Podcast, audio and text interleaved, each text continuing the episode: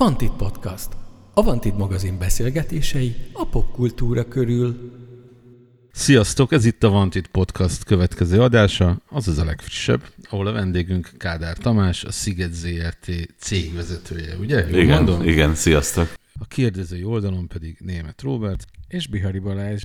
Kezdjük kicsit távolabbról, mert nyilván a Szigetről fogunk beszélgetni, meg egyáltalán a két ilyen nehéz popkultúra, a popkultúra számára, vagy a zenekarok, vagy az előadók, vagy az egész iparák számára különösen nehéz 2020 és 2021 után újrainduló fesztiválokról, meg ar- arról a idei nyárról fogunk beszélni, ami mondjuk az első ilyen normális nyár, most már két év után, de aztán kicsit csóválod a fejed, majd elmondom. A, majd a normálisra azért fölkaptam a fejem. igen, igen, igen, majd nyilván ezt, hát figyelj, tehát ahhoz képest, hogy nem lehetett semmi. Ahhoz képest, Ahhoz igen. képest. Na, de hogy onnan kezdjük, hogy a, a Sziget és a te történetedről egy picit, ha valaki mondjuk így nincs képbe, hogy te hogy kerültél a Szigethez, milyen utat jártál be a Szigetnél. 2011-ben kerültem a Szigethez. Jól számolok? Igen. Jól számolsz, mert pont láttam, hogy a, a LinkedIn-en, hogy 11 Igen, éves. de a dátum A rossz dátum. egyébként, mert a, az első munkanapom az május másodika volt, tehát még ezzel viccelődtünk is, hogy én, én egy ilyen kicsit ilyen workaholic típus vagyok, és hogy a, a munka ünnepén igazoltam igazából a, a, a Szigethez.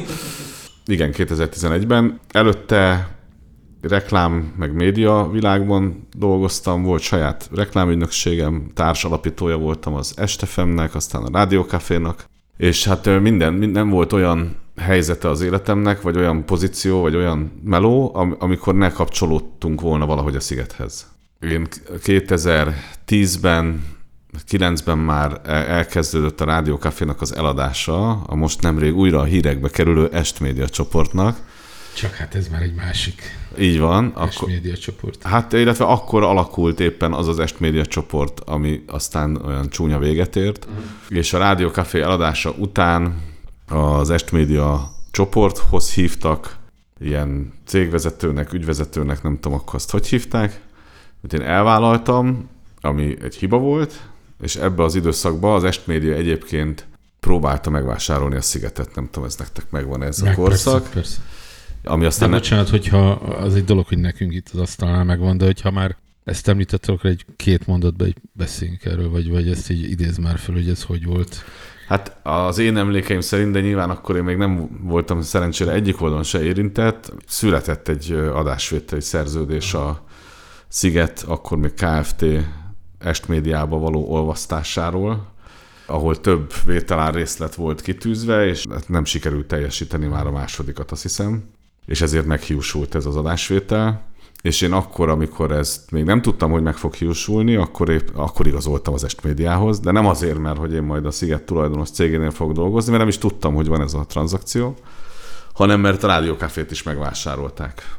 Hát ott onnan hamar, hamar, hamar véget ért ez a, ez a kalandom az Estmédiánál, és amikor eh, párhuzamosan kiderült, hogy én fölmondtam az Estmédiánál, és a Sziget tranzakció sem fog összejönni, akkor fölhívott a Gerendai Karcsi, és megkérdezte, hogy nem akarok-e viszont a Szigetnél dolgozni, ha már az Estmédiától eljöttem. És akkor én azonnal mondtam, hogy nem. Mert, mert nem, mert én akkor még úgy tudtam, hogy az Estmédia lesz a tulajdonos, meg amúgy sem, hanem megyek vissza a saját üzleteimet csinálni, meg a reklámügynökségembe dolgozni, meg stb. De aztán meggyőzött, és igazából azt gondolom, hogy ez a meggyőző, ennek a meggyőzésének én nagyon sokat köszönhetek. Tehát az, az a nem válasz, az egy nagyon rossz döntés lett volna, és az, hogy elvállaltam végül elsősorban a karcsi, de igazából a többiek győzködése után is, az meg egy nagyon jó döntés volt. Azt tudni való, hogy a Karcsi, a gerendai Karcsi elég régóta próbált kilépdelni a sziget hatósugarából. Ez a folyamat, ez hogy zajlott így, így kettőtök között? Tehát ez a, ez a, ez a tudás átadás. Hát ő azt mondja, vagy azt, olvastam valahol nyilatkozni egyébként, mert nekem sosem mondta, hogy ő, amikor én már oda kerültem dolgozni, akkor ő azzal a céllal keresett meg engem, hogy, hogy majd átadja nekem ezt a, ezt a feladatot. Akkor nem ezt mondta. egyébként, de Lehet, hogy megijesztett volna vele, nem?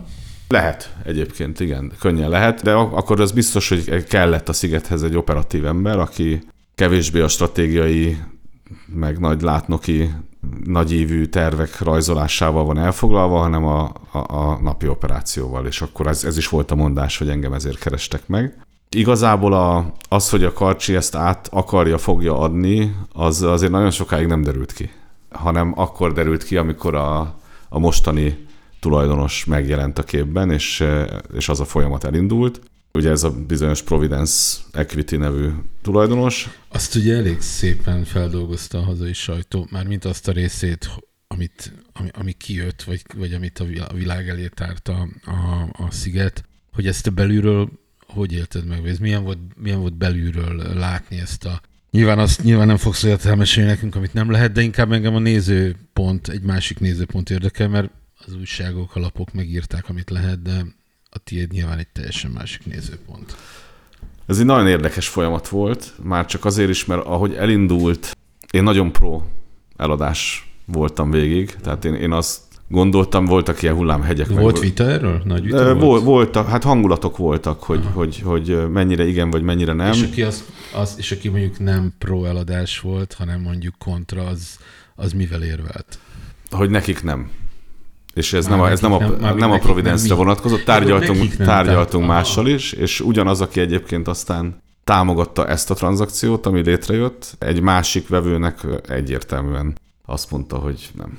Tehát, hogy szó, szó nem lehet Tehát róla. akkor nem pro-eladás, vagy nem kontra-eladás pártiak voltak, hanem, nem, ez hanem nem. kontra Providence. Vagy pro-Providence, tehát é, értem. Hogy itt, itt inkább hangulatok voltak, meg tehát általában mindenki úgy gondolta, hogy nincs rászorulva sem egyik tulajdonos sem, sem maga a cég, hogy most feltétlenül el legyen adva. Ah, És ez egy, nagy, ez egy nagyon jó tárgyalási pozíció.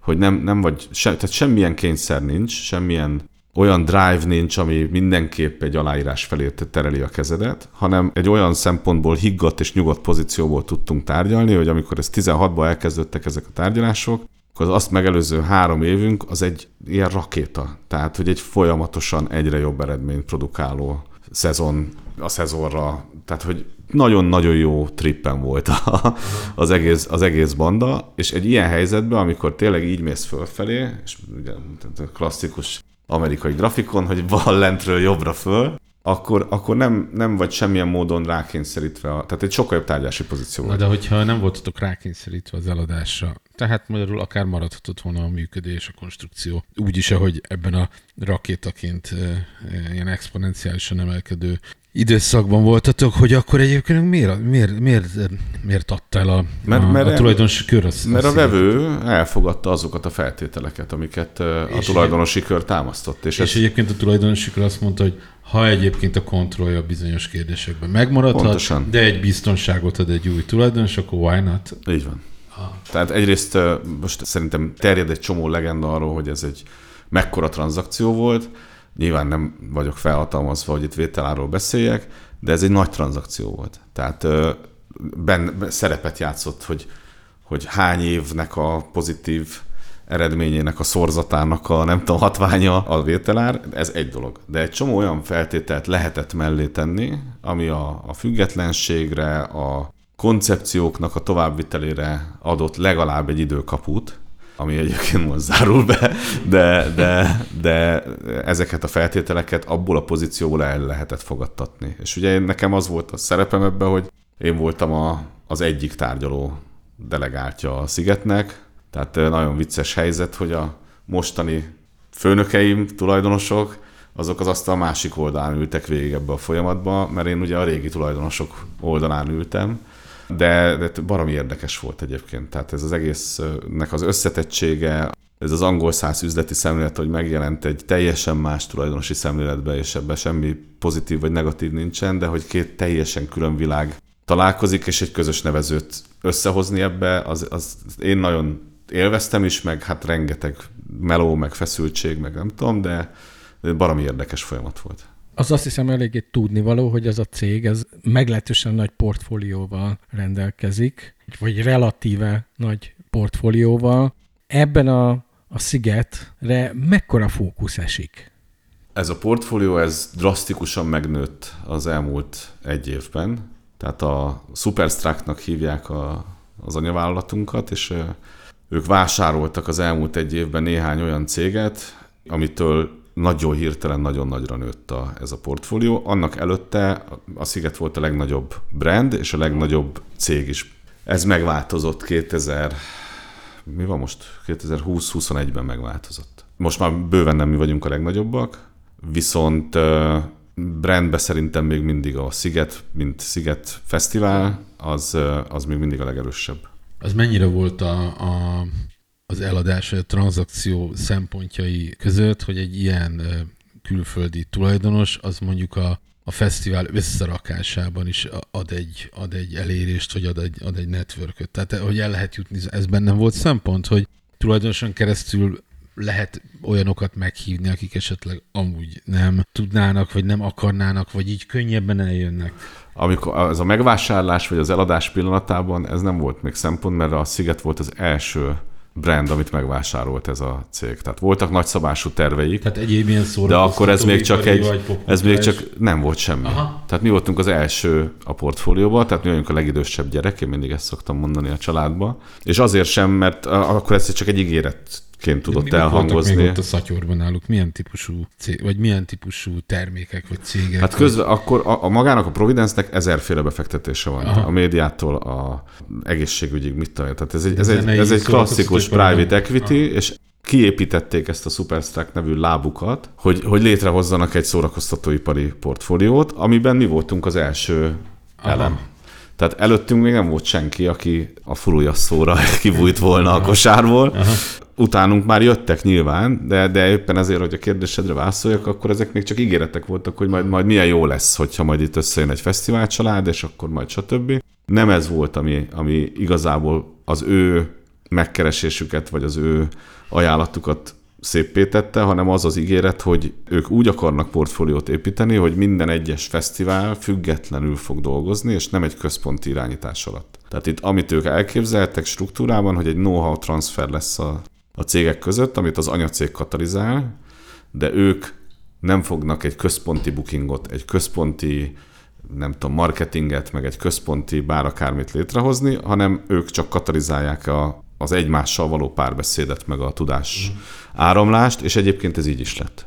Illetve majd így is lesz, hiszen gyakorlatilag most így talán 2022 az első olyan év, amikor újra így működnek ezek a rendezvények, most így mennyire e szerint a metódus szerint működik a sziget, vagy, a, vagy rendezvényipar, vagy pedig mennyire COVID előtti berögződések meg mechanizmusok viszik előre? Hát egyrészt én azt gondolom, hogy az idei szezon az nem a COVID utáni újrakezdés szezonja, hanem ez még bőven a COVID időszaknak a lezárása. Tehát semmi sem, Ez a semmi sem normális, vagy nem tudom, hogy, hogy visszautaljak az első fejcsóválásomra hogy semmi sincs úgy, ahogy annak lennie kéne. Tehát nagyon sok nehézség van, borzasztó furcsa helyzetek, ilyen piaci helyzetek vannak, tehát hogy csak egy egyszerű példát mondjak, hála Istennek nekünk ez úgy tűnik, hogy nem okozott problémát, de az elmúlt két évben, tehát 2020-ban és 2021-ben több millió jegyvoucher került mondjuk nyugat-európai tulajdonosokhoz, mert Nyugat-Európában nem volt jellemző a pénz visszatérítése a, a megvásárolt jegyeknek, hanem valamilyen voucher formában azt mondták, hogy majd ha legközelebb lesz, vagy az elmaradt koncerteknél nem az volt a mondás, hogy visszatérítjük a jegyárát, hanem majd lesz ez a koncert, csak ma jövőre, aztán majd megint jövőre. És ennek megfelelően most van több millió fiatal, és mi lesz ezekkel a voucherekkel? Fel fogják használni. Ja, fel fogják használni. Már majdnem mondtam volna, hogy smoke, majdnem, majdnem mondtam volna, smoke, smoke on the, the voucher, voucher, igen. De, nem. de, sajnos nem, de sajnos nem tudtam leütni azt a Bocsánat, erre szoktuk ugye mondani, hogy mars ki, Robikén. az, az biztos, hogy, hogy fel lesznek használva, tehát hogyha van a zsebedben egy, mit tudom én, most egy Lowlands fesztiválra egy bérlet, és van Lowlands Fesztivál, akkor oda fogsz menni a bérleteddel. Hogy... És az érvényes. Ez természetesen, hiszen erről szólt a voucherezés. Csak nálunk ugye ezt... És ez azt jelenti, hogy... Hogy egy csomóan nem vesznek új jegyet. Aha, és, ez, és akkor ebből az következik, Meg azt jelenti, kiesés ezeknek a Hát pont, nincs, nincs új jegyeladás, mm. ami az, azt is jelenti, hogy te eladtál 2019-ben meghatározott árakon jegyet egy olyan fesztiválra, ami 22-be kerül megrendezésre, mondjuk 30%-kal drágábban, mert a munkaerő, az infláció, a nem tudom micsoda, mind-mind a költség oldalat megnövelte. És például ezért lehet azt látni, hogy három hétvégés Primavera Sound van, ezért lehet azt látni, hogy a Novarokhoz hozzákerül még egy nap, mert valahogy új cashflow-t kell behozni a rendszerbe, és, és ebben még pluszba egy probléma a cashflow, hiszen azért most valljuk be, hogy nem a fesztiválok a leghitel szexibb üzletek, tehát ha én egy bank lennék, nem biztos, hogy egy fesztiválnak adnék először hitelt. De a cashflow-ra meg szükség van, mert ugye egy csomó minden, amit elégettél az elmúlt két évben, hogy megtartsd a munkaerőt. Na tessék, smoke on the voucher. Sm- igen, smoke on the voucher, az mind, az mind most hiányzik a cashflow-hoz. Tehát okay, ez egy, de- ne, egy nagyon nehéz Na most picit így helyzet. előre szaladtunk. Én, én azt javasolnám, Bocs. hogy menjünk.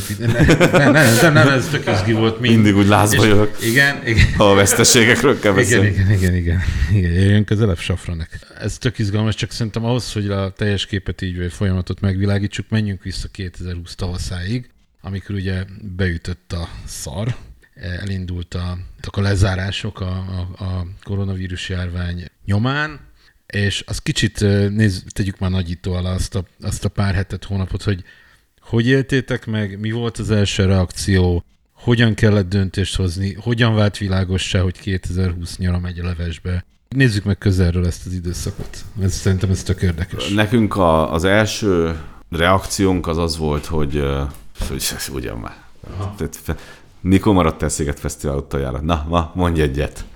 Soha. És ilyen szempontból egyébként tök jó volt, hogy a Superstruct portfólió részei vo- voltunk már akkor, mert azért ott, ott volt néhány ilyen szemfelnyitó beszélgetés, ahol nagyon-nagyon sok helyről a világból összeszedett információk alapján ők egyre meggyőzőbben tudták azt mondani, hogy srácok, ez, ez nem lesz. Tehát, hogy ezt, ezt felejtsük el.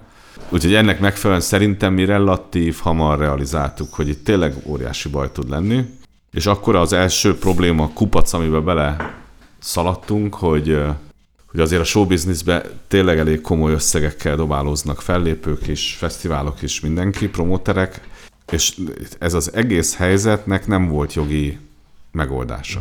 Tehát a Viszmajor nem volt definiálva, hogy ez most akkor Viszmajor, kimond le a fellépő fogja elő, tehát volt egy ilyen cowboy játék, hogy a fellépő mondja le előbb a Igen, fellépését, vagy a, vagy a fesztivál. Mi számít Viszmajornak? Az számít Viszmajornak, hogyha megbetiltják a rendezvényt valami egészségügyi kockázat miatt, de azt egy hivatalos szervnek kell megtennie, és így tehát tehát iszonyú sok ilyen jogi túrás ment, hogy De a, hiszen nem is volt előtte ilyen. Tehát a, nem volt előtte tehát a ilyen, könyvzenet történetében Nem. ne, nem volt ilyen. nem, soha nem volt Meg ilyen. hát a világ történetében sem nagyon volt, sőt, hát ilyen típusú globális lezárás nem, nem volt, de a popkultúra történetében meg aztán... Meg A popkultúra történetében is hasonló se volt. Így van. És ezért ment egy ilyen, tényleg ez a cowboy játék, hogy kiránt először fegyvert, stb. Aztán nagyon hamar kiderült egyébként, hogy kurvára nem akar senki fegyvert rántani. Ez, ez, Tehát, ez, hogy ez, ez, a, ez a chicken game, ahol senki nem akarja elrántani a kormányt. Így van. De nem is azért, mert egymásnak akarunk menni, hanem mindenki beletapos a fékbe, és akkor azt mondta, tehát ez volt szerintem ilyen április-május, amikor mindenki feleszmélt, hogy nincs itt olyan szempontból baj, hogy most nem fogja egymást a promóter, a koncertszervező, meg a zenész, meg a menedzsment kinyírni, mert egyszer csak rájöttünk, hogy bár egy süllyedő hajó, de egy hajó az, amiben ülünk, az, hogy egymást elkezdjük szivatni, ennek az ég a világon semmi értelme nincsen. És ez úgy nagyjából nyár elejére kiderült. De ha már egyébként a süllyedőhajó hasonlatnál tartunk, olyan értelemben sem ment egymásnak a szakma ilyen meg olyan része, hogy mondjuk a mentőcsónakból kinek jusson több, vagy hely. Ez, ez szerintem egy következő Ha, lépés ha, volt. ha Tehát elő... elő, ment, nem tudom mennyire adekvált a hasonló, de talán igen. Abszolút az. Először, először, az volt akkor, hogy egy másik hasonlattal élek, hogy így rájöttünk, hogy itt nem az történik, hogy egymással szemben dolgozik a, a zenész, meg a promóter, meg a nem tudom micsoda, és akkor egymás szerződését kell olvasgatni, amit mi- itt együtt lőnek minket. Tehát, hogy, hogy itt együtt vagyunk bajban, és ez nem jelenti azt persze, hogy így összezárt mindenki, tehát nem az történt, hogy akkor jó, akkor, akkor, akkor most tényleg egy hajóban vagyunk, és, És okosan elosztjuk és a így- igen, mentőcsónakban mert, hogy- helyeket. hanem, hanem, hanem azonnal mindenki egy, egy túlélési stratégiát kezdett el kiépíteni magának, hiszen akkor még minden, tehát mindenki azt gondolta, hogy na nem baj, majd jövőre. És akkor hogy vészelek át a következő évig? Tehát volt olyan fesztivál szervező, aki azon dolgozott, hogy a lekötött zenekarai megmaradjanak, akkor nem mondunk föl szerződést, csak átírjuk a dátumot. Mi nem ezt a stratégiát választottuk, mi lezártunk minden kontraktust, és azt mondtuk, hogy akkor egy új booking cycle lesz majd a, a következő szezonra. Ez később kiderült, hogy nagyon jó döntés volt. Mert következő szezon Mert nem volt lett. következő szezon, így van. És, és egy, egy csomó ilyen, hát inkább azt mondja, hogy ilyen romboló munka kezdődött el, hogy akkor a túlélésre be kell valahogy rendezkedni. A Sziget cég mennyire tud intakt maradni? Tehát, hogy el kellett küldeni embereket. Ö- Több mint 50 százalékos leépítés sem vagyunk túl. Aha. Ezek az emberek egyébként, ezeknek egy része vissza tudott menni azóta? Igen, bár nem mindenki ugyanolyan formában, tehát van, aki közben ugye céget alapított, megpróbált máshogy megjelenni, és akkor visszaszerződjük őket valahogy, mint cég már. De a létszámunk az a 60 valahány főről, ami 2019-ben volt a statisztikai létszámunk, az most 35. Tehát ö, ez, ez egy brutális érvágás. És ugye két teljes évet kellett úgy végigcsinálni, hogy gyakorlatilag nem volt árbevételünk. És de hogy ezt a 30, vagy nem tudom, A, hány embert, azt- a, azt- az irodát, azt- a, meg- a, meg- meg az az embereket, a, kulcs, a kulcsembereket, meg egy csomó minden mást, ezt valahogy víz fölött kellett tartani, úgy, hogy közben egy csomó jegyvásárlónak mi visszatérítettük ugye a jegy árát, és így tovább. Tehát ugye most ugye már megjelent a 2021-es mérlegünk is, úgyhogy már nem árulok el azzal a titkot, hogy a két év alatt mi 2,2 milliárdos, több mint 2,2 milliárdos veszteséget szedtünk össze. Aha, oké, lement 2020, történt, ami történt. 2021 mennyiből volt más, mennyi volt hasonló, mennyire volt esély, mennyire tűnt úgy, hogy talán akkor lehet majd esély fesztivált csinálni, vagy mennyire volt világos, ahogy átfordult 2020-21-be, hogy, hogy nem, hogy ez egy pontosan ugyanolyan. Hát hamarabb jött a felismerés, az, az volt a különbség. Tehát mi 21. januárban már bőven láttuk, hogy itt abba a léptékbe, amiben a szigetnek működnie kéne, abban nem fogjuk tudni megcsinálni a fesztivált. Mert hogy egyébként bizonyos fesztiválok tudtak Igen, tehát működni, csak a sziget akkora, hogy... egyrészt a létszám, igen. egyrészt a létszám, de ez inkább kevésbé, nem nekünk a, a határokon való átjárásnak a, a szabadsága, igen, hogy lehessen utazni, az, az, az szinte fontosabb, mint a nem tudom, a távolságtartás, vagy a maszkordási itt kötelezettség. itt ugye idézzük fel azt, amit, amit lehet, hogy sokan tudnak, meg lehet, hogy sokan nem, hogy ugye a Sziget jegyeladásainak a jelentős része, az, az most már jó ideje nem magyar. Darabra, darabra fele-fele, de árbevétel szempontjából Igen. nézem, mert ugye a külföldi bérletesek. hosszabb időre jön, drágább jegyet vesz, tehát három-hat napos bérletet, hét napos bérletet vett korábban, a magyar pedig napi jegyet jellemzően. Van diákjegyünk, meg egy csomó minden van, ami működik, de, de alapvetően az árbevételt, ha nézem, akkor igen, külföldi fejnehéz, de 2019-ben, ha belépett személyeket nézem, és ez egy nagy tévhit egyébként, azt amit mindenhol igyekszem eloszlatni, ugye a cseki rendszerből tűpontosan látjuk, hogy 120 ezer magyar ember lépett be a Sziget Fesztiválra, és 105 ezer külföldi. De már ez is egy elég nagy kitettség a, a külföldieknek. Ez egy óriási kitettség, tehát ha az a fele nem jön meg, és árbevételben meg a Akkor 75 százalék, vagy nem tudom, akkor az egész nem működik, és ezért tulajdonképpen mi januárban már láttuk, hogy itt nem lesz szőlő, meg lágykenyér, és el, relatív hamar le is mondtuk a, a 21-es fesztivált. De hogy a, tovább nem kellett mondjuk így rombolni a... Akkor már nem. Tehát, hogy akkor meg lehetett tartani Akkor már a nem. létszámot. Nem, akkor, akkor már annyi történt, hogy például az akkori marketing csapat az már úgy érkezett, hogy a leépítés utáni visszaépített marketing csapat volt, tehát új emberek Mhm. uh-huh. voltak, és amikor megtudták, hogy 21-ben se lesz fesztivál, akkor felálltak. Ja, hogy akkor ők Hát akkor most már igen. Ja, aha. Amit tökéletesen meg tudok érteni. Ez inkább morálisan, lelkileg, ez, figyelj, ez, ez, ez tényleg Egyébként, egyébként ha teljes már padló. mondod, ha Tehát, már hogy- mondod, igen, hogy lehetett egyébként így érzelmileg, vagy morálisan ezt az egész szitut kezelni? De nem csak magad, tehát az is érdekel, hogy ti belül ezt hogy éltétek meg, meg az is érdekel, hogy hogy lehet egy, egy olyan közösséget egybe tartani, ami azért nem egy ilyen standard munkahelyi közösség, hanem egy kicsit más érzelmek ez- által vezérelt, meg más módon működő csapat. Hát meg ezt, igen, meg ezt a csapatot az működteti, hogy e- tehát eleve a, a mi világunk az az, hogy 300, mit te, 58 napig dolgozunk hét másik napért, vagy most lehet, hogy, hogy van 365, igen, jó, Igen. jó. Most ez hat napos lesz a sziget, tehát most akkor 359, de mindegy, tehát hogy tényleg egy évig azon dolgozunk, hogy az egy hét jó legyen. És amikor nincs az, amiért dolgozol, és már tudod egy évvel előtte, vagy már mit tudom, 8 az hónap előtte, demoralizáló enyhén szólva. az borzalmas. Az bo- tehát akkor minek maradjak itt? Mi, mi az egyáltalán a munkámnak a célja? Ez nekem is személyesen, de az egész csapatnak ez volt a, a legrosszabb szerintem, hogy nem volt miért dolgozni. Tehát csak, csak azt szoktam mondani, hogy ez csak a rombolás. Tehát, és azért fölkelni hétfő reggel, és bemenni vagy nem bemenni a home office-ba, vagy a rendes office-ba, hogy romboly, ezt, ezt, ezt rémálom. Tehát még mind, én azt gondolom, hogy még mindig nem jöttünk ki belőle. Tehát a csapat még mindig nem mondom azt, hogy a csapat szellem, vagy a, a csapat moralitása az a helyén van. Egy picit kinyitnám az ollót, hogy most átkapcsollak téged Music Hungary üzemmódba, hogy egyébként a magyar rendezvény szakma hogyan élte meg, és hogy mennyire, mennyire volt terhelt mondjuk így morálisan, meg, meg egyéb módon konfliktusokkal, és milyen megoldásokat kerestetek?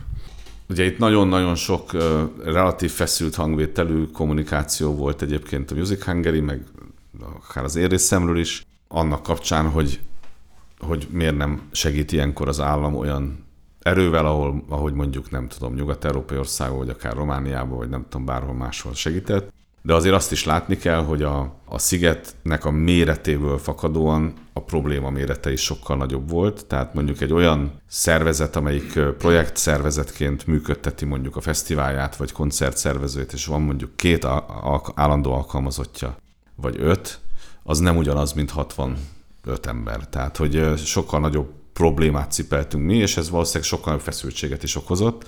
Ezért most nyilván nem fogok utólag elnézést kérni senkitől, de de, de azt gondolom, hogy, hogy nagyon, nagyon feszült volt a helyzet egyébként, nem csak nálunk, de az egész rendezvény zenei szakmába, stb. És igazából ami segítség érkezett, az nagyon célzott, és nagyon fragmentális volt. Tehát az, hogy most csinálok egy raktárkoncertet, vagy csinálok egy őszi hacacárét, vagy nem is tudom micsodát, ez, ez tényleg csak egy bizonyos körnek segítség, akik, akik konkrétan részt tudnak venni benne, maga a rendezvényipar így strukturálisan, ágazatilag egyáltalán nem kapott segítséget. És szerintem ez baj.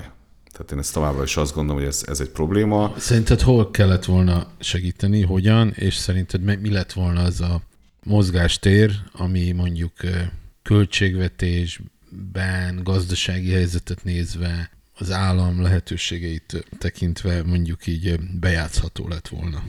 Hát én nem tudom felmérni az állam lehetőségeit. Tehát Nyilván én, egyikünk se, csak mondjuk... Én azt tudom, hogy, hogy például... Lehet egy elképzelésünk. Hogy, hogy például a, a, abból a keretösszegből, amiből egy őszi hacacáré és egy raktárkoncert megvalósult, abból szerintem a, a rendezvény szakmában dolgozóknak egységesen lehetett volna egy ilyen kurzarbeit-szerű munkabértámogatást adni. Uh-huh. Ez nem volt ilyen. E, itt erre, beszélünk egy csomó, bocsánat, beszélünk egy csomó olyan munkavállalóról, aki mondjuk katás, vagy aki, tehát aki nem bejelentett munkavállaló, elengedték ugyan a fizetési kötelezettséget egy darabig, na de bevétel se volt, tehát nem, és itt azt láttuk, hogy főleg az ilyen kiszolgáló iparágokban, villanyszerelők, stb., aki, aki kimondottan arra álltak be, hogy rendezvényeken csináljanak ilyet, a világosítóktól elkezdve a hangmérnökök és stb. Elmentek valami olyan helyre dolgozni, ami vagy rokon szakma, vagy, vagy nem is rokon szakma, de egy fix, stabil megélhetést adott, lásd építőipar például, ahonnan egyszerűen nem jönnek vissza. Ez, ezt is tök jó, hogy mondod, mert biztos, hogy előkerült volna a beszélgetés egy másik pontján, de akkor kerüljön elő most, hogy ez a fajta munkaerő elvándorlás, ezt, ezt ti látjátok most elég durván, hogy mondjuk újra elindult a klubozás, turnézás, ilyen kisebb, nagyobb, közepesebb fesztiválok újra elindultak. Látszik ez nagyon durván, hogy, hogy nincs mondjuk ilyen erőforrás? Látszik. És tehát mondjuk hívnál egy, nem tudom, egy, egy, egy ródot, vagy egy stagehand vagy egy világosítót, és kiderül, hogy egyébként már a kertészetben dolgozik. Igen, vagy, és, vagy és sofőr. Vagy egyszerűen csomószor nem tudjuk, hogy hova tűntek. Tehát ez is, egy, ez is egy ilyen általános jelenség a munkaerőpiacon, szerintem ti is beszélgettek egy csomó mindenkivel, hogy nem jön, nem jön, a vendéglátásban mondják ezt nagyon sokan, hogy nem tudjuk, hogy hol lettek, nem, ennyien nem dolgozhatnak külföldön, Aha. tehát ennyien nem mehettek el, ennyi, tehát és hogyha másfél-kétszer annyi pénzt ajánlasz, akkor sincs munkaerő. Tehát, hogy ha például... Hát mert lehet, hogy egy csomóan azért nem jönnek ide vissza, mert egyszer megégették magukat, nem fogják magukat. Egyrészt van egy bizonytalansági faktor, másrészt meg, meg, meg, van egy olyan helyzet, hogy, hogy tényleg nem tudjuk, hogy hova lett az a munkaerő, aki eddig mondjuk a nem tudom, a stagehand-től a biztonsági őrig, tehát van olyan biztonsági cég, aki azt mondja, hogy nem tudja vállalni azt a megbízást, amit adunk neki, még Mennyi ha megfizetjük ember. azt az óradíjat, mert nem tud annyi embert kiállítani, mennyi kell. Amit mondtál korábban, hogy, hogy, hogy három mondattal ezelőtt, vagy öttel ezelőtt, hogy, hogy, hogy hogy, mit, hogy lehetett volna a raktárkoncert helyett ilyen valami fajta ilyen bértámogatást adni. Akár, vagy valamilyen és most, pályázat, és most vagy... azt mondod, hogy nem tudni, hogy hova tűntek ezek az emberek. A, a szakmának ez megint egy ilyen olyan kérdés, ami főleg nem egymás köztre szól, hanem a, annak, aki nem annyira benfentesebb, hogy van erről kimutatása a magyar zenész szakmának, hogy hány darab sofőr van, hány darab fénytechnikus van, há, vagy legalább így, így közelítőleg. nincs, így nincs. Tehát ha mondjuk az állam azt mondta volna, mindjárt felborítom a mikrofont, tehát az állam 2020-ban azt mondta volna, hogy jó, kedves zenész szakma, akkor elgondolkodunk egy ilyen bértámogatáson, a szakma le tudott volna tenni egy, egy, egy Excel táblát, hogy akkor ennyi darab ez van, ennyi darab az Így, van. hogy ez vagy az, szerintem így is le tudtuk volna tenni, mi letettük azt, hogy kb. 40 ezer embert érint, érint a, a mi iparágunk. Ez a zenésztől a fesztiválon villanyszerelőig, tehát a kétkezi melóstól a művészig bezárólag. Körülbelül ennyi embert foglalkoztat a, a rendezvény per zeneipar. Ugye itt azért nagyon vékony, ilyen, tehát ilyen hagymahéjas dolog van, a rendezvényiparban, ha beleveszem például a kiállításokat, expókat, céges rendezvényeket, stb., akkor ez egyre nő ez a szám. Tehát volt egy olyan, a Maresszel közös, tehát a Music Hungary és a Maresznek volt egy közös számítása, ami egy százezer főt adott össze, de a zeneipar, tehát a Music Hungary mondjuk úgy, hogy ez egy ernyő szervezet, tehát amit lefedez az ernyő, ami a, ami a magyar zeneipar, annak a végszáma az 40 ezer fő, 40 ezer család volt. Azon egyébként elgondolkodtatok ennek tanulságaként akár, mint Music Hungary, ami kvázi ilyen szakszervezeti funkciókat is visz, mondjuk így, kis túlzással, hogy csinálni egy ilyen pontosabb kimutatást, arról elkezdeni egy ilyen háttérmunkát, hogy felmérni pontosan, hogy ma Magyarországon mert hogy én azt gondolom, hogy lehet tanulsága ennek a, ennek a két évnek, hogy oké, nézzük meg rohadt pontosan, hogy, hogy miből mennyi van, hogyha bármikor, bármi miatt ilyen típusú üzét kimutatást le kell tenni az asztalra, akkor ezt, ezt mi, mint a szakmának a fóruma tudjuk. Hát mi ezt akkor csináltattuk meg, amikor már a, nem a szakmának a Covid alatti megsegítéséről beszéltünk, hanem az újraindulásról kezdtünk el beszélni, hogy abban mi lenne a segítség. Tehát ha már nem volt ilyen strukturális támogatása ennek a szakmának, akkor legalább az újrainduláshoz legyen egy ilyen segítség, és ezt ugye a sokat ismételgetett áfa csökkentés, kulturális áfa bevezetése tanulmányban jelenítettük meg, vagy abban láttuk a megoldást, és ehhez készült a pricewaterhousecooper egy hatástanulmány, amiben elég pontosan föl lett mérve a, a zeneiparnak a különböző méretei és hosszúságai, hogy mi milyen rövid vagy hosszú, és abban, abban van egy részletes, tényleg nagyon részletes adatsor arról, hogy ez mekkora adóbevételt generál, mekkora a GDP kontribúció, mekkora, és így tovább, és ebben igen, föl lett mérve mondjuk így a pálya, és ez egy erős iparág, tehát ez a könyv, könyviparral összemérhető. Ugyanúgy megvannak az alkotói, megvannak a művészei, ugyanúgy megvan a disztribúciója, ugyan... tehát nagyon, nagyon érdekes analógiákat lehet itt egy ilyen tanulmány olvasgatása során felfedezni, és méretében is ez egy nagyon, azt gondolom, hogy egy nagyon erős és nagyon fontos ágazat. Ráadásul úgy, hogy, hogy van egy komoly turisztikai lába is. És ezt nem, most nem hazabeszélek, nem csak a sziget miatt, de hogyha belföldi turizmusra gondolunk, akkor egy bármelyik kampusz volt, stb. Hát pontosan tudjuk, hogy azok a településeken minden egyes fekvőhely ki van adva, amikor ott a fesztivál zajlik. Tehát akik meg turisztikai hozzájárulást fizetnek, befizetik az adót, és így tovább. Tehát, hogy ilyen szempontból én azt gondolom, hogy ez egy fontos és erős iparága. Kulturálisan is, meg üzletileg is egy országnak, és talán legfontosabb kritika az az volt a részünkről, hogy annak ellenére, hogy ilyen fontos, és hogy ilyen sok területen fontos, ehhez mértem, viszont nagyon kevés támogatást kapott.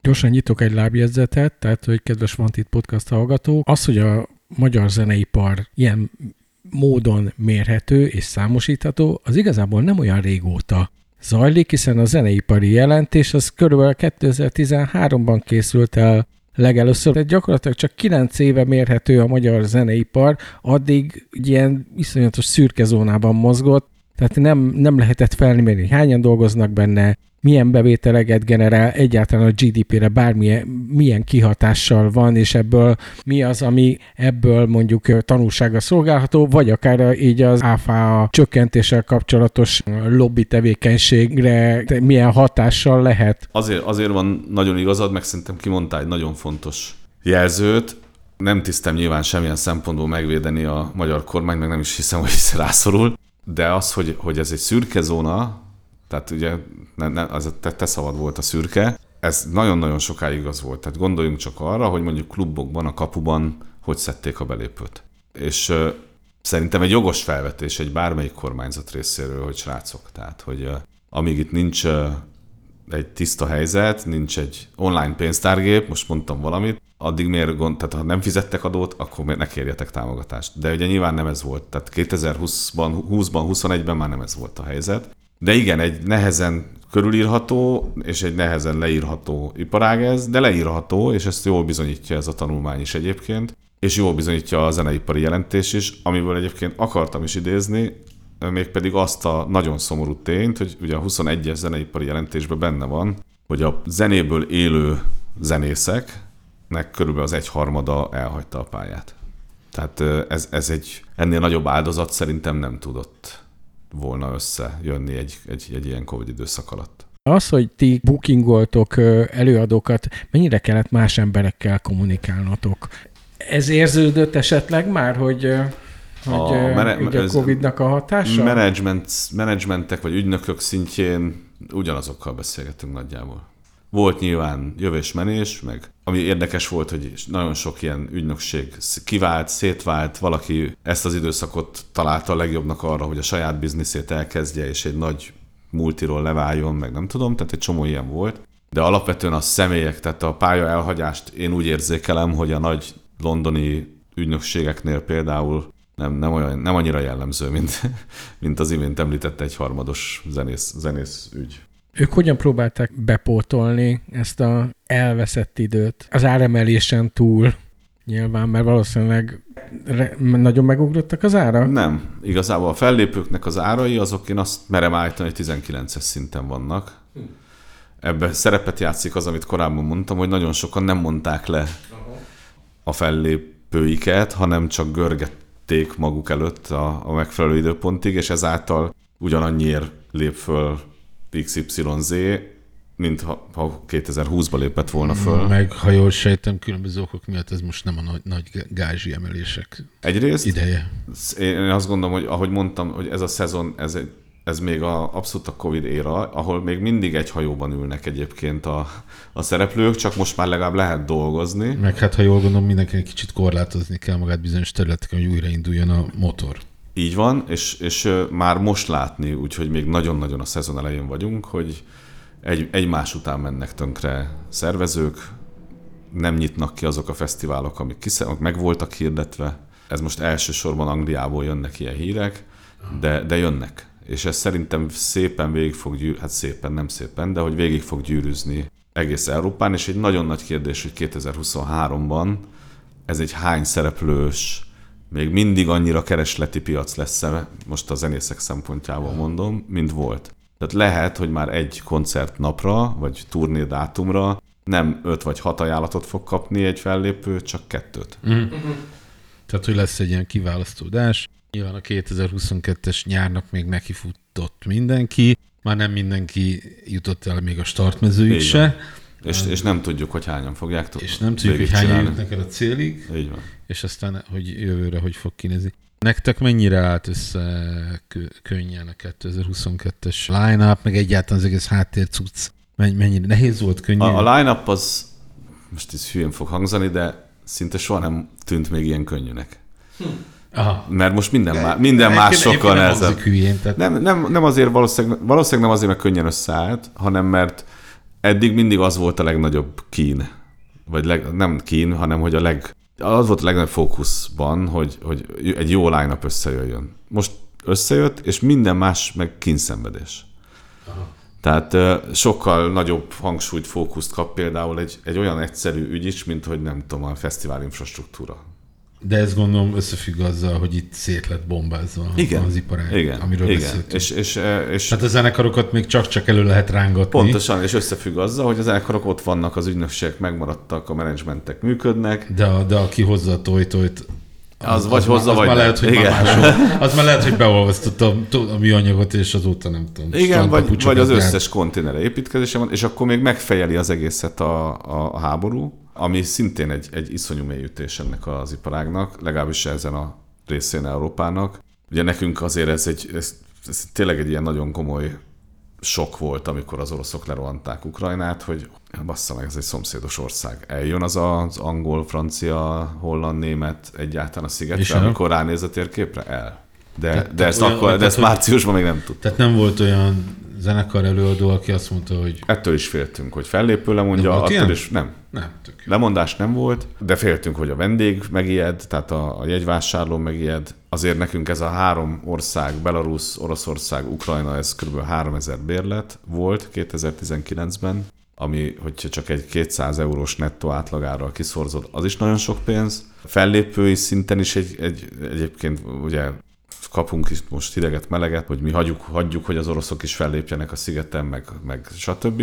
Tehát, hogy egy, egy, egy, nyilván egy háborús helyzet van, meg, egy, meg háborús propaganda van egyébként szerintem mind a két oldalon, de, de meg, meg van erről is a véleményünk, hogy, hogy, hogy ebben meddig érdemes vagy szabad elmenni. Ugye a Sziget azért híresen egy, egy szabadságot és békét támogató, szerető fesztivál, tehát ö, szerintem megvan a saját agendánk ezzel kapcsolatban, de szervezési szempontból meg operatív szempontból ezek, ez mind-mind nagyon komoly fejtörés. Tehát kevesen tudják, hogy például a színpadi alumíniumnak a 80%-át egy olyan gyárba készítik, amit úgy hívnak, hogy az Offstar.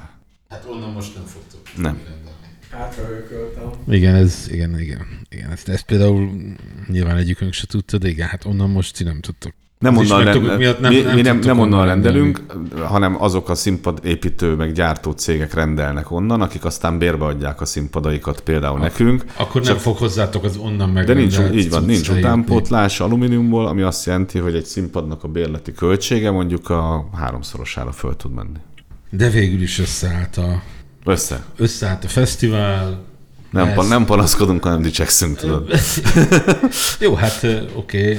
Nyilván nagyon várjátok, mert két éve nem volt sziget. Milyen most, a, milyen most egyébként a cégnél így a hangulat, vagy milyen, milyen érzésekkel várjátok a, a, a fesztivált? Megyünk le volt fesztivált csinálni, ami mindig azért egy a, ugye nagyon ünnepélyes nagy szezonnyitó, mert a gurmé megvolt, nagyon jól sikerült, de azért az mégse egy zenei fesztivál, tehát más műfaj. Közben zajlik a Gyereksziget? Így van, zajlik a Gyereksziget, de azért nekünk a szezonnyitó, a zenei fesztivál fronton az mindig is a, a volt volt, de én azt láttam, hogy mindenki nagyon ideges. Tehát sokszor az az érzésem, hogy el is hangzott már a számból, hogy figyelj, ne, nem először csinálod, tehát nyugi. De, jó, de, jó, de nyilván van egy ilyen, berosdásodott, nagyon, nagyon, berosdá, nagyon berosdásodtunk, szerintem nagyon, és ettől van egy feszültség mindenkiben, ami azt gondolom, hogy normális. A másik oldalról viszont meg tök örömteli. Ráadásul e, barom jó fellépők lesznek a Volton, az egy másik kérdés, hogy azért úgy látjuk, hogy a hazai jegyvásárlói piac azért nem, még nem annyira tigris. Azt reméltük, hogy sokkal több jegyet fogunk ez, elővételben ez mennyire, eladni. Ez mennyire, ez mennyire következménye ennek az elmúlt két évnek, hogy, hogy valahogy kis, kiszoktak talán a fesztiválokra az emberek, és vagy mennyire következménye annak, hogy éppen írtozatos infláció is. pörög? Is. Tehát én azt gondolom, hogy, hogy mind a kettő nem adekvát már ahogy a megvolt az éves rutin, hogy akkor minden évben megyünk a voltra. Saját baráti körömben látom, akik egyébként még annyira talán nem is szenvedték meg még az inflációt, meg, meg a, a, a pénzromlást, hogy, hogy nincs benne a naptárba. Tehát, hogy nincs meg az a rutin. Tehát ez, meg, meg szerintem még mindenkiben van egy olyan, hogy tömeg, akarok-e, nem akarok, stb. Tehát nagyon sok faktor van, ami mind ellenünk dolgozik, és biztos, egészen biztos, hogy a nagyon-nagyon sok beláthatatlan közeli jövőről szóló hír, ami az inflációval kapcsolatos. Tehát egyrészt van egy, persze, van egy tény, hogy mennyivel drágább most a, a kenyér, mennyivel drágább a, a minden. banána, minden, de a percepció ezzel kapcsolatban hát még meg, sokkal meg rosszabb. Van, meg van nyilván egy ilyen negatív... Hogy egy ne, igen, hogy minden hónapban egyre rosszabb inflációs adat van, ah. és hogy ennek hol a vége. És hogy akkor mi, ezt mindannyian tudjuk, az első, amit egy okos háziasszony ugye kihúz a családi büdzséből, az a kultúra. Ugye ezt megszenvedte a sajtópiac egyszer a lapelőfizetésekkel, meg, meg tehát so, most nem, nem megyek végig, film, igen, minden, igen. igen. És most ott tartunk, hogy, hogy, hogy én azt gondolom, hogy a fesztivál jegy is ebbe a kulturális luxusba kezd tartozni, úgyhogy biztos, hogy ez is beleszámít. Tehát nagyon sok olyan faktor van, ami miatt nem combos a hazai piac egyelőre. és akkor majd jön a sziget, mikor leszel úgy, mikor fogsz úgy elégedetten hátadölni, vagy mi, mi lesz az a pillanat, amikor azt mondod, hogy oké, okay, megvolt, lement, jól van. Augusztus 15. 16. a, 16. a dél. De hogy így de... mondjuk, mondjuk ilyen optimista vagy olyan tekintetben, hogy hogy a jegyeladások és az egész lebonyolítása oké okay lesz. A Szigetnél optimisták vagyunk, mert nagyon jók az elővételi adataink, tehát ott egyelőre öröm és boldogság. Nyilván még nagyon sok jegyet el kell adjunk ahhoz, hogy teljes legyen az öröm és a boldogság. Nyilván nem tesz jót most, hogy levénult a Justin Bieber fél arca, mert nem tudjuk, hogy mikor lesz teljes a mosolya majd, de nagyon várjuk, hogy összejöjjön neki. Tehát mi, mi, van egy csomó faktor, azt se titok, hogy dermedten állunk a forint dollár, forint euró árfolyamok Hullámos utazás? Hullámos hát, utazás? már inkább zuhanással, de igen, igen, igen. előtt, mert ugye ez nekünk nagyon-nagyon rossz hír, hiszen nagy nehezen kimókoltuk, hogy a egyébként csak devizát elfogadó fellépőinknek ne kelljen túl korán fizetni, pontosan a saját cashflow dolgaink. Most minél később fizetünk, annál több forintunkba kerül. Tehát ez egy, tényleg egy nagyon nehéz szezon én, én akkor leszek nyugodt, meg akkor lesz boldog a vége, meg happy end, hogyha, hogyha úgy le tudjuk menedzselni ezt a szezon, hogy jó fesztiválokat csináltunk. Tehát, hogy a vendégeink jól érezték magukat, élvezték, és el akarnak jönni jövőre. Mennyire lehet tervezni egy fesztivál szervezőnek jelenleg? Milyen, milyen időtávra? Mi, mi most már elkezdtük a 2023-at tervezni. Pont azért, mert hogyha jól sikerül ez a mondjuk úgy, hogy kötelező kör, akkor a szabadon választottban már szeretnénk nagyon nagyot alkotni. Szerintem a, az idei fesztivál szezonnál tényleg az a kulcs, hogy, hogy ilyen, ilyen, ilyen maradandó élménynyújtó, tényleg azt az óriási bulit, amit ígértünk, hogy végre visszatérünk, és baromi jól fogjuk magunkat érezni. Hogyha ez megvalósul, akkor az egy olyan ilyen milestone, ilyen, tényleg ilyen, ilyen sztori, amire rá lehet állni. És azt lehet mondani, hogy akkor, akkor most lehet előre menni. Mi bukkoljuk már például a 23-as szezont. Tehát, hogy az idei évnek nagyjából ez a tétje, hogy egyáltalán legyen újra ez a széna, vagy ez a... Vagy ez én, a, ez én, a én, én úgy élem meg, hogy, hogy le, igen, hogy le kell menjen jól ez az idei szezon, egész Európában egyébként, uh-huh. komolyabb ilyen vendégtrauma nélkül, és akkor, ha ez lemegy jól, akkor, akkor van miről beszélni 23-ban, és akkor fog tudni újraindulni ez a szakma. Kádár Tamás, a Sziget ZRT cégvezetője volt a vendégünk, és áttekintettük az elmúlt most már azt hiszem két és fél évet, és megnéztük, hogy mi újság a Sziget körül, meg egyáltalán a, a zeneipar és a fesztivál biznisz körül, és hát reméljük, hogy jó nyár lesz ilyen tekintetben. Ezt mi is nagyon mi reméljük. Is, mi, is, mi, mi, is, mi, mi is, mint koncert Legyen jó idő. Oké, okay. köszönjük, hogy itt voltál. Én köszönöm a meghívást. Sziasztok. Sziasz. Stock. A Vantit Podcast az NK a hangfoglaló program támogatásával készült. Iratkozzatok fel csatornánkra!